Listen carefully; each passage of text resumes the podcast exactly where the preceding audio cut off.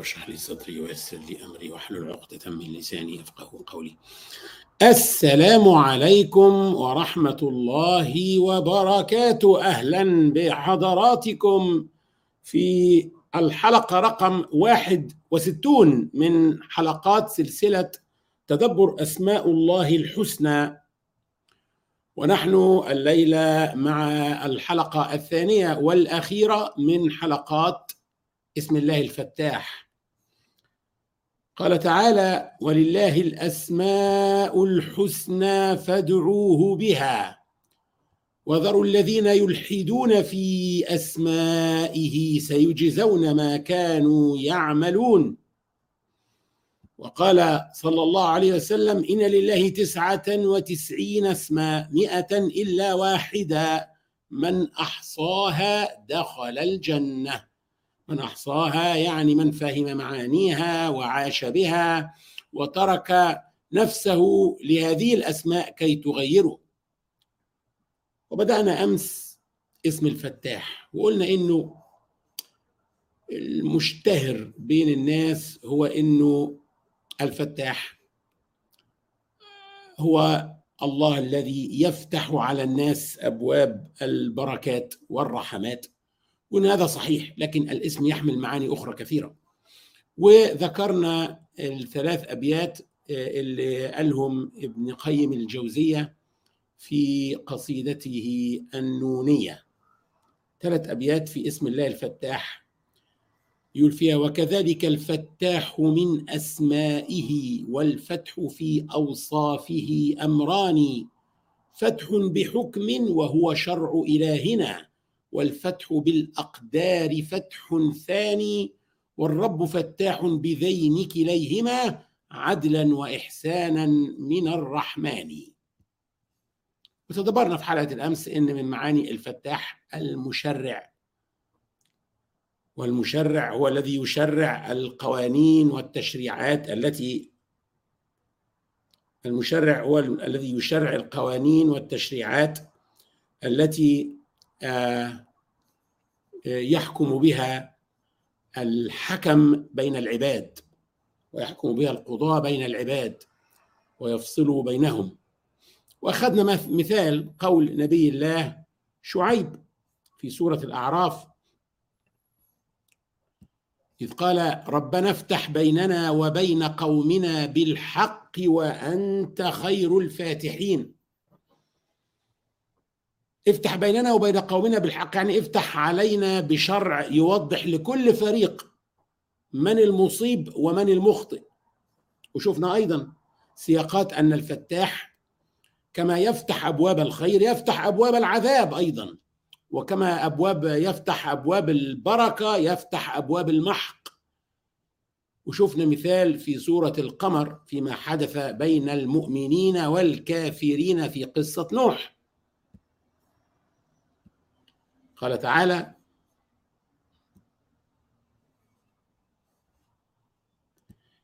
كذبت قبلهم قوم نوح فكذبوا عبدنا وقالوا مجنون وازدجر فدعا ربه أني مغلوب فانتصر ففتحنا أبواب السماء بماء منهمر وفجرنا الأرض عيونا فالتقى الماء على أمر قد قدر وحملناه على ذات ألواح ودسر. ده الفتح بالرحمات والبركات والنجاة للمؤمنين. تجري بأعيننا جزاء لمن كان كفر. ولقد تركناها آية فهل من مدكر؟ فكيف كان عذابي ونذر؟ هي هي نفس ال ال ال ال الشيء المطر اللازم من السماء هو رحمة للمؤمنين وعذاب ونذر وهلاك للظالمين والمجرمين. طيب كيف يطلب الإنسان الفتح من الله بالخير والبركة ويتفادى الوقوع في العذاب؟ ربنا قال لنا في سورة الأعراف ولو أن أهل القرى آمنوا واتقوا لفتحنا عليهم بركات من السماء والأرض ولكن كذبوا فأخذناهم بما كانوا يكسبون. يبقى الإيمان أهل القرى لو آمنوا واتقوا يبقى الإيمان والتقوى. بيكون سبب في فتح أبواب الخير والرزق. ولو أن أهل القرى آمنوا واتقوا. لفتحنا عليهم بركات من السماء والأرض. أبواب الخير والرزق والرحمات والبركات كلها. أما التكذيب والكفر بيبقوا سبب في المحق. ولكن كذبوا فأخذناهم بما كانوا يكسبون. قلنا الكسب هنا هو حصيلة الأقوال والأفعال والنيات. لكن ده مش في كل الحالات ومش مع كل الناس. كثيرا جدا نرى الكفار عندهم رزق واسع جدا وثروات هائلة جدا. هنا لازم نفهم إن ده بيبقى من باب الاستدراج. مش معنى إنك تجد عند الكافر رزق واسع وثروات هائلة يبقى ربنا راضي عنه بيكافئه لا لا لا. شوف ربنا بيقول في سورة الأنعام فلما نسوا ما ذكروا به فتحنا عليهم أبواب كل شيء حتى إذا فرحوا بما أوتوا أخذناهم بغتة فإذا هم مبلسون فقطع دابر القوم الذين ظلموا والحمد لله رب العالمين الله سبحانه وتعالى يفتح باب الثروة ليس كمكافأة للمؤمن المطيع لله؟ لا لاستدراج الكافر والظالم كي يزداد في كفره وبغيه وظلمه. أنا بقول كده عشان المؤمن لازم يتأكد إن النعمة اللي عنده دي مش أكيد من باب المكافأة أيضا هو كمان ولا من باب الاستدراج.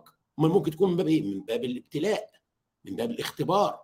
أنا ربنا إداني صحة يختبرني بيها إداني عقل بيختبرني بيه إداني مال يختبرني بيه. فازاي الانسان يعرف؟ طيب اولا لازم الثروة تبقى من باب حلال. ادي اول حاجة عشان ما تبقاش استدراج. ثانيا الانسان لازم يشكر النعمة ويحمد الله عليها. اشكر النعمة باني اعمل بالنعمة ما يرضي الله. اداني صحة فلما استخدم هذه الصحة فيما يرضي الله يبقى أنا كده شكرت. نعمة الصحة. اداني مال استخدمت المال فيما يرضي الله يبقى أنا كده شكرت نعمة المال. اداني علم استخدمت العلم فيما يرضي الله يبقى أنا كده شكرت نعمة العلم. يبقى المصدر مصدر النعمة يبقى حلال واستخدمها فيما يرضي الله. كده تبقى مش استدراج. أكيد هي كده مش استدراج. لكنها ابتلاء. خلي بالك برضو. يعني مش أكيد مكافأة لكنها ممكن تكون ابتلاء. طيب قلنا أيضا إن من معاني الفتاح هو الذي يفتح بالفتح اللي هو الانتصارات. وأخذنا مثال على هذا الانتصار العسكري اللي رب اللي ربنا تكلم عنه آه اللي هو انتصار خيبر. ربنا تكلم عنه في سورة الفتح في الآية 18 وقال لقد رضي الله عن المؤمنين إذ يبايعونك تحت الشجرة.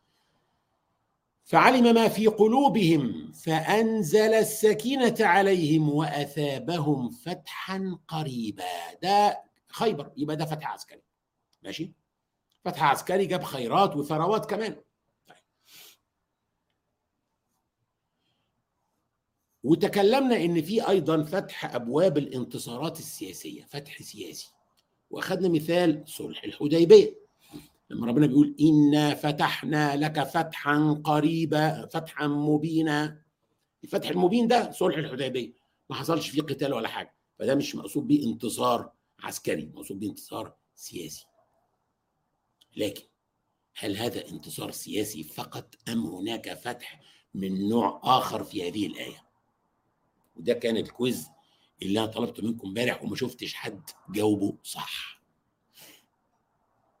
عشان نفهم لازم نسترجع بعض التفاصيل اللي اتكلمنا فيها في سورة الفتح النبي عليه الصلاة والسلام والصحابة كانوا متجهين لمكة محرمين ينوون العمرة لكن قريش تصدت لهم وكادت تحدث معركة. وانتهى الموقف بعد تفاصيل كثيرة. حصل وساطة وتوقيع معاهدة صلح الحديبية. شروط هذه المعاهدة عملت إحباط شديد جدا عند معظم الصحابة. يعني مثلا إن النبي عليه الصلاة والسلام ومن معه من المؤمنين يرجعوا دون أداء العمرة ودون دخول مكة ويأتوا في العام الذي يليه لأداء العمرة. النبي عليه الصلاة والسلام يسلم أي شخص من قريش يأتيه مسلما رجال أو نساء بينما قريش لا تسلم أحد يرتد ويذهب إلى مكة. الشرطين اللي فاتوا دول بالذات جعلوا الصحابة يشدوا في شعرهم. مش مصدقين يعني شاعرين بالإهانة شاعرين بالمذلة. الشرط الثالث إن من أراد من قبائل العرب الدخول في حلف النبي وأصحابه فليدخل ومن أراد أن يتحالف مع قريش فليدخل في حلف. سيدنا عمر بن الخطاب راح للنبي عليه الصلاة والسلام وقال له ألسنا على الحق؟ قال بلى أليسوا على الباطل؟ قال بلى قال فلم نقبل الدنية في ديننا؟ يعني ليه نقبل الذل ده؟ راح لأبو بكر الصديق وقال له نفس الكلام عقله هيطير مش قادر يفهم ليه نقبل كده سيدنا أبو بكر قال له إيه؟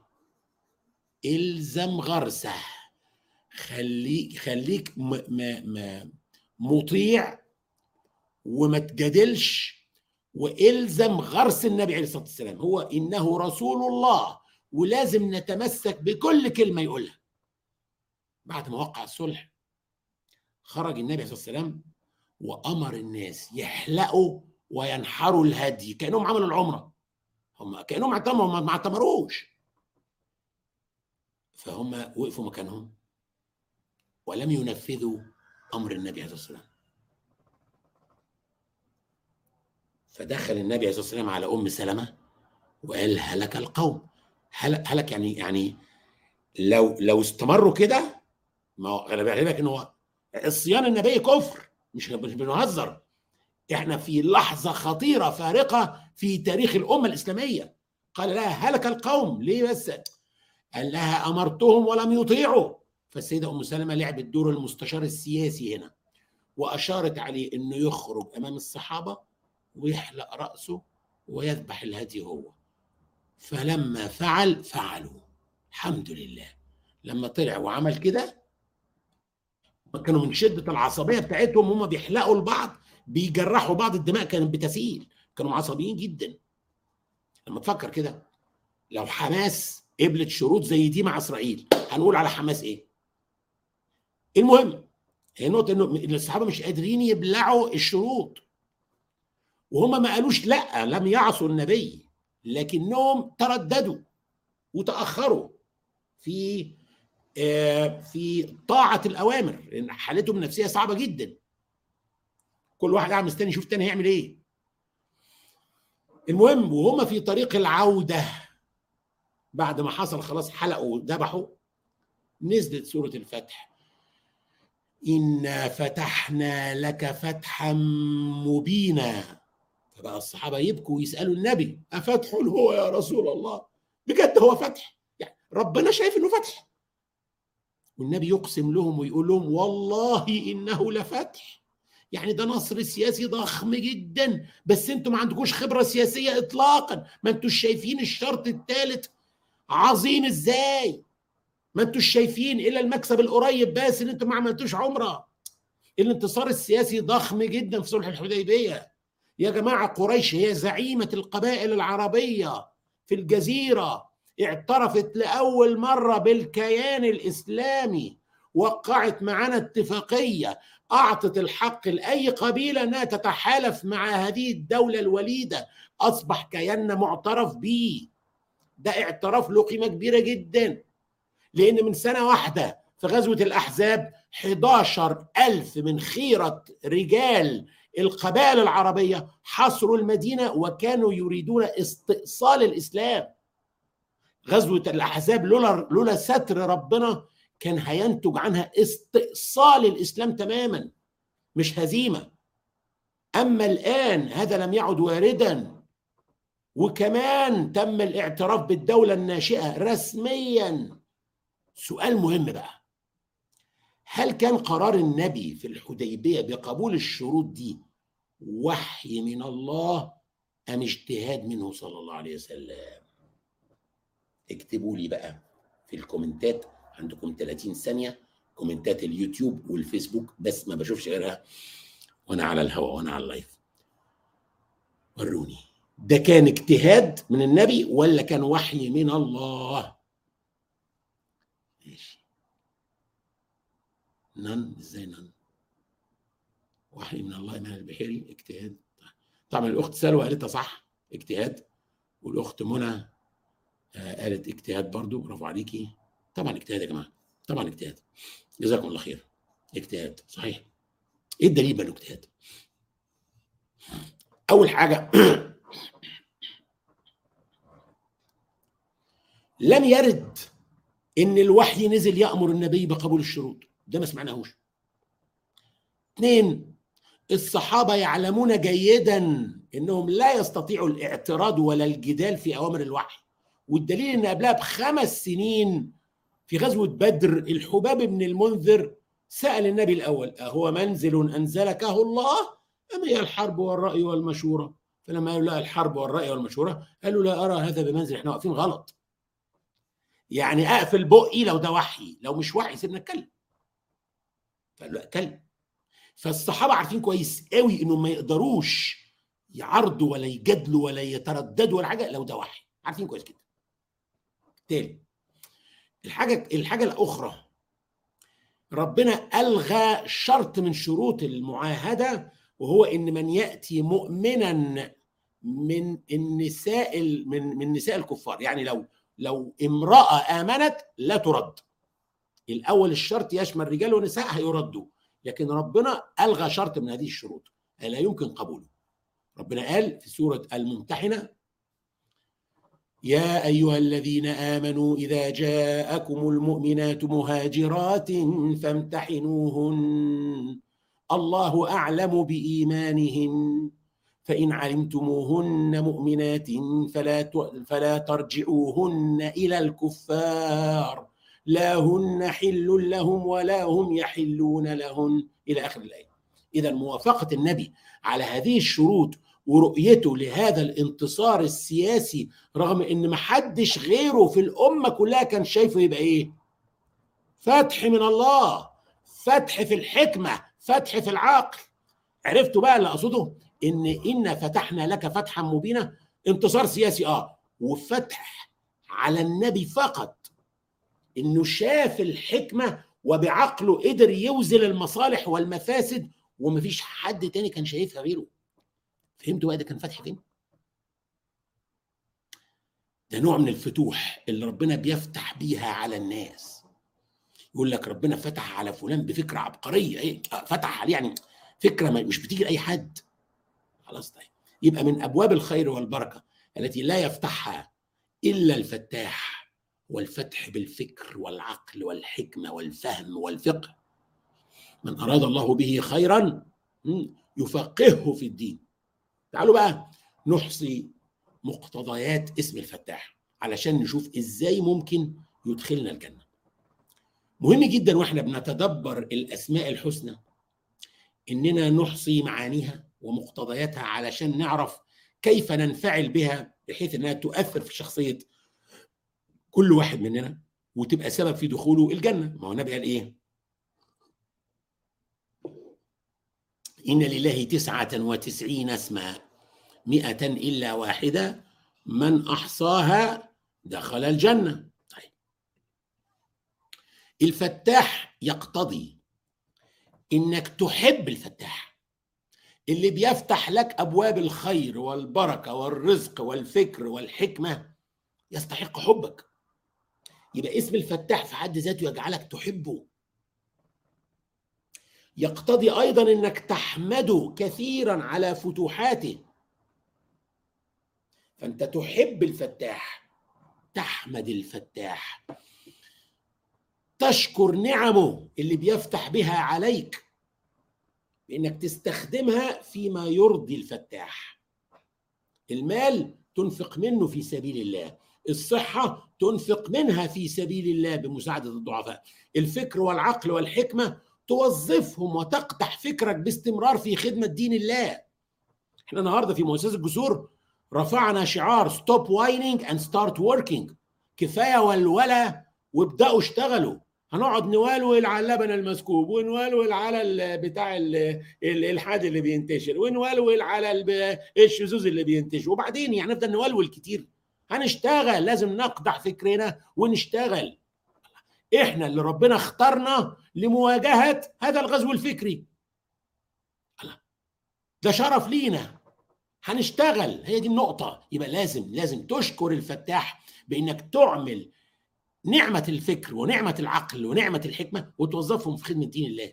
فيزيدك عقلا ويزيدك حكمة ويزيدك فكرا. من باب التخلق بصفات الله بقى. افتح على الناس أبواب الخير. أنت كن مفتاحا للخير مغلاقا للشر. النبي عليه الصلاة والسلام على فكرة كان كالريح المرسلة. يعني إيه؟ يعني بيخر فلوس. الريح المرسلة يعني عاصفة مليانة مطر. كان كده. معاه فلوس يخر فلوس على الناس وعلى الفقراء. ربنا عنده مخازن الخير والشر. خليك انت مفتاح يفتح خزائن الخير ويغلق مخازن الشر.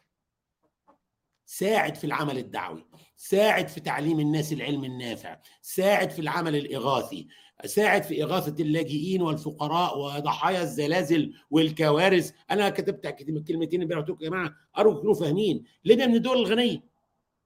فقد يظن البعض عشان دولة بترولية وبتاع لا مش هبعت فلوس مش محتاجين. أنت مش بتبعت عشان هم محتاجين.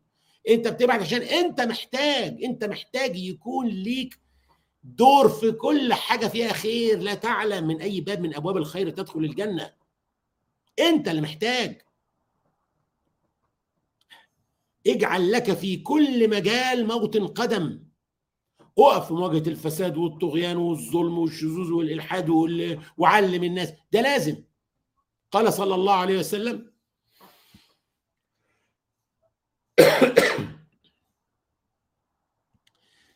إن هذا الخير خزائن ولتلك الخزائن مفاتيح. فطوبى لعبد جعله الله عز وجل مفتاحا للخير مغلاقا للشر للشر. وويل لعبد جعله الله مفتاحا للشر مغلاقا للخير. هناك ناس مفاتيح شر بتخر شر. طول ما هو ماشي بيؤذي الناس ويظلم الناس و... ويل لعبد زي ده ويل له.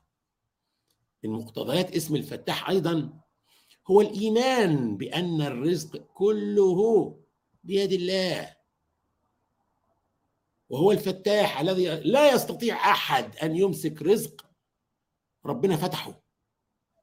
لو ربنا فتح باب رزق لا أحد يستطيع انه يمسكه. ربنا بيقول في سورة فاطر ما يفتح الله للناس من رحمة فلا ممسك لها. ولا تقول لي بايدن ولا تقول لي مش عارف مين ما حدش هيعرف يقفل باب ربنا فتحه. وما يمسك فلا مرسل له من بعده وهو العزيز الحكيم. اللي هيمسك لو ربنا قرر إمساك الخير لا أحد يستطيع إنه يفوته ويوصله للناس. ابدا. يعني إيه؟ يعني الظالم اللي بيخوفك ده وبيذلك ده ما فيش في إيده حاجة ده غلبان ده حمار. ما تخافش منه. لو أنت في صلاة الجمعة وبعد ما خرجت منها سمعت إن أثناء الصلاة تم توزيع فلوس وذهب وقطع أراضي وأنت بسبب وجودك في الصلاة لم تحصل على هذا الخير. لو أنت فهمت كده إن أنت عشان كنت بتصلي الجمعة ما حصلتش على هذا الخير يبقى أنت مش فاهم يعني إيه الفتاح إيه رأيك بقى؟ أنت مش فاهم. هذا المال حرام. أي عقد يعقد وقت صلاة الجمعة باطل أصلا. فإيمانك باسم الفتاح يجعلك تؤمن بأن الرزق الحلال الطيب هو فقط ما تحتاجه وأن الرزق الحرام أنت لا تريده. أي رزق حرام أنت مش عايزه. ليه؟ لأن ده بيمحق البركة في حياتك. ربنا هو الفتاح.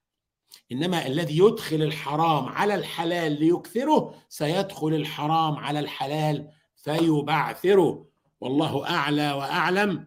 اراكم إن شاء الله الأسبوع القادم. وعندي لكم خبر حلو. إن شاء الله هذا العام عندنا ذكرى وعبرة. وبدأنا نشتغل في تحضير الحلقات. ده يعني في سركم كده ما تجيبوش سيرة لحد. اللهم أنت ربنا خلقتنا ونحن عبيدك وإماؤك وأبناء عبيدك وإمائك نواصينا بيدك. ماض فينا حكمك عدل فينا قضاؤك. اللهم ربنا رب السماوات ورب الأرض ورب كل شيء ومليكه فالق الحب والنوى. منزل التوراة والإنجيل والقرآن العظيم. نعوذ بك من شر كل دابة أنت آخذ بناصيتها. أنت الأول فليس قبلك شيء وأنت الآخر فليس بعدك شيء وأنت الظاهر فليس فوقك شيء وأنت الباطن فليس دونك شيء. اقض عنا الدين وأغننا من الفقر. اللهم أنت الله لا إله إلا أنت أنت الغني ونحن الفقراء إليك. أغننا بالافتقار إليك. لا تفقرنا بالاستغناء عنك. نعوذ بك من الفقر إلا إليك ومن التذلل إلا بين يديك. اكفنا بحلالك عن حرامك وأغننا بفضلك عمن سواك. اللهم ما أمسى بنا من نعمة أو بأحد من خلقك فمنك وحدك لا شريك لك. فلك الحمد ولك الشكر. يا ربنا لك الحمد كما ينبغي لجلال وجهك وعظيم سلطانك. ربنا اغفر لنا ذنوبنا كلها دقها وجلها أولها وآخرها علانيتها وسرها ما قدمنا منها وما أخرنا ما أسررنا منها وما أعلنا وما أنت أعلم به منا.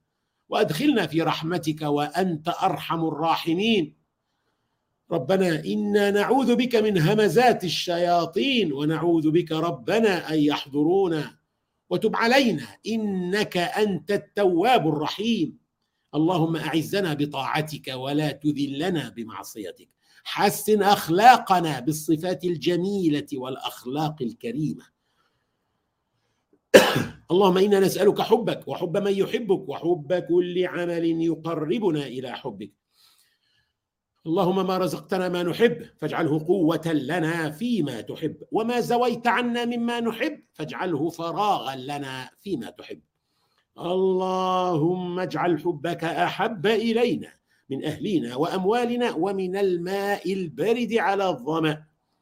اللهم حببنا إليك وإلى ملائكتك وأنبيائك ورسلك وعبادك الصالحين.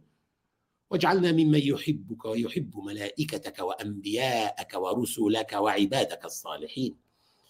اللهم أحيي قلوبنا بحبك واجعلنا لك كما تحب. اللهم اجعلنا نحبك بكل قلوبنا ونرضيك بكل أجسادنا. واجعل حبنا كله لك وسعينا كله في مرضاتك. اللهم اجعلنا ممن أحصوا أسماءك الحسنى وبلغتهم بها جنتك. اللهم اجعل القرآن الكريم رابع قلوبنا ونور صدورنا وجلاء أحزاننا وذهاب همومنا وغمومنا ومغفرة ذنوبنا. أسأل الله العلي العظيم أن يجعل هذا التدبر في ميزان حسناتي وحسناتكم جميعا.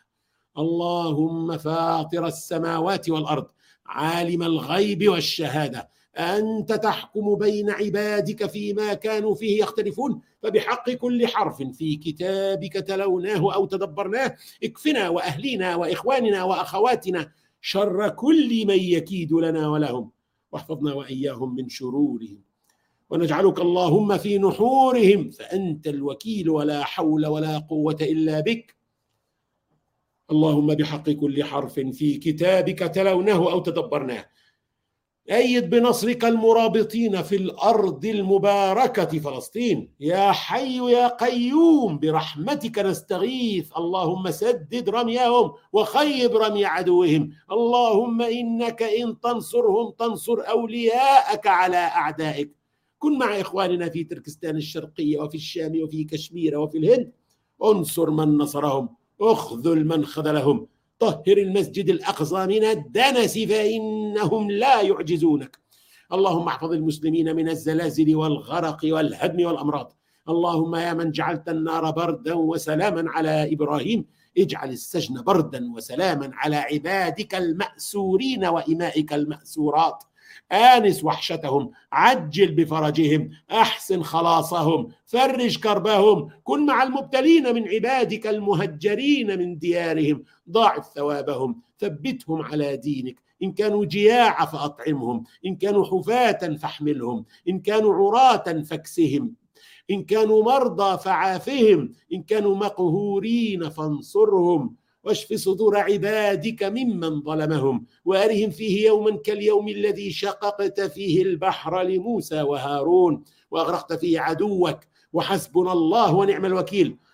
اللهم اشف مرضانا واهد شبابنا وارض عنا وردنا واجمعنا في ظل عرشك يوم لا ظل إلا ظلك. اسقنا من يد سيدنا محمد شربة هنيئة لا نظمأ بعدها أبدا. لا تحرمنا لذة النظر إلى نور وجهك الكريم. اللهم إنك تعلم أن هذه القلوب قد اجتمعت على كتابك وعلى محبتك والتقت يا ربنا على طاعتك وتوحدت على دعوتك وتعاهدت على نصرة شريعتك فوثق اللهم رابطتها وأدم ودها واهدها سبلها واملأها بنورك الذي لا يخبو واشرح صدورها بفيض الإيمان بك وجميل التوكل عليك. وأحيها يا ربنا بمعرفتك وأمتها يا مولانا على الشهادة في سبيلك.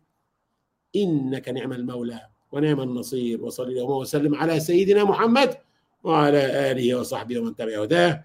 السلام عليكم ورحمة الله. ونراكم الأسبوع القادم بإذن الله إن كنا من أهل الدنيا.